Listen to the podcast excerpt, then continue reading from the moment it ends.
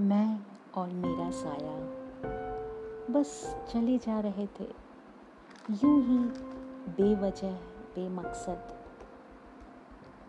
सहसा ठिठक कर, कुछ चौंक कर मैं मुड़ा। एक सर्द सी आवाज़ आई।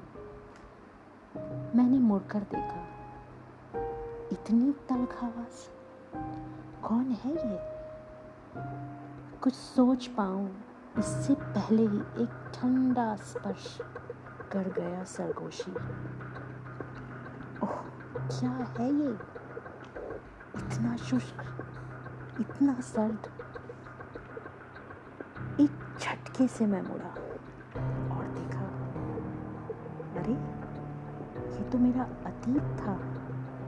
आज डरा रहा है मुझे। मेरा ही साया बनकर। एक सरगोशी सी हुई अचानक। बोला, मेरा साया मुझसे यूँ ठहर कर।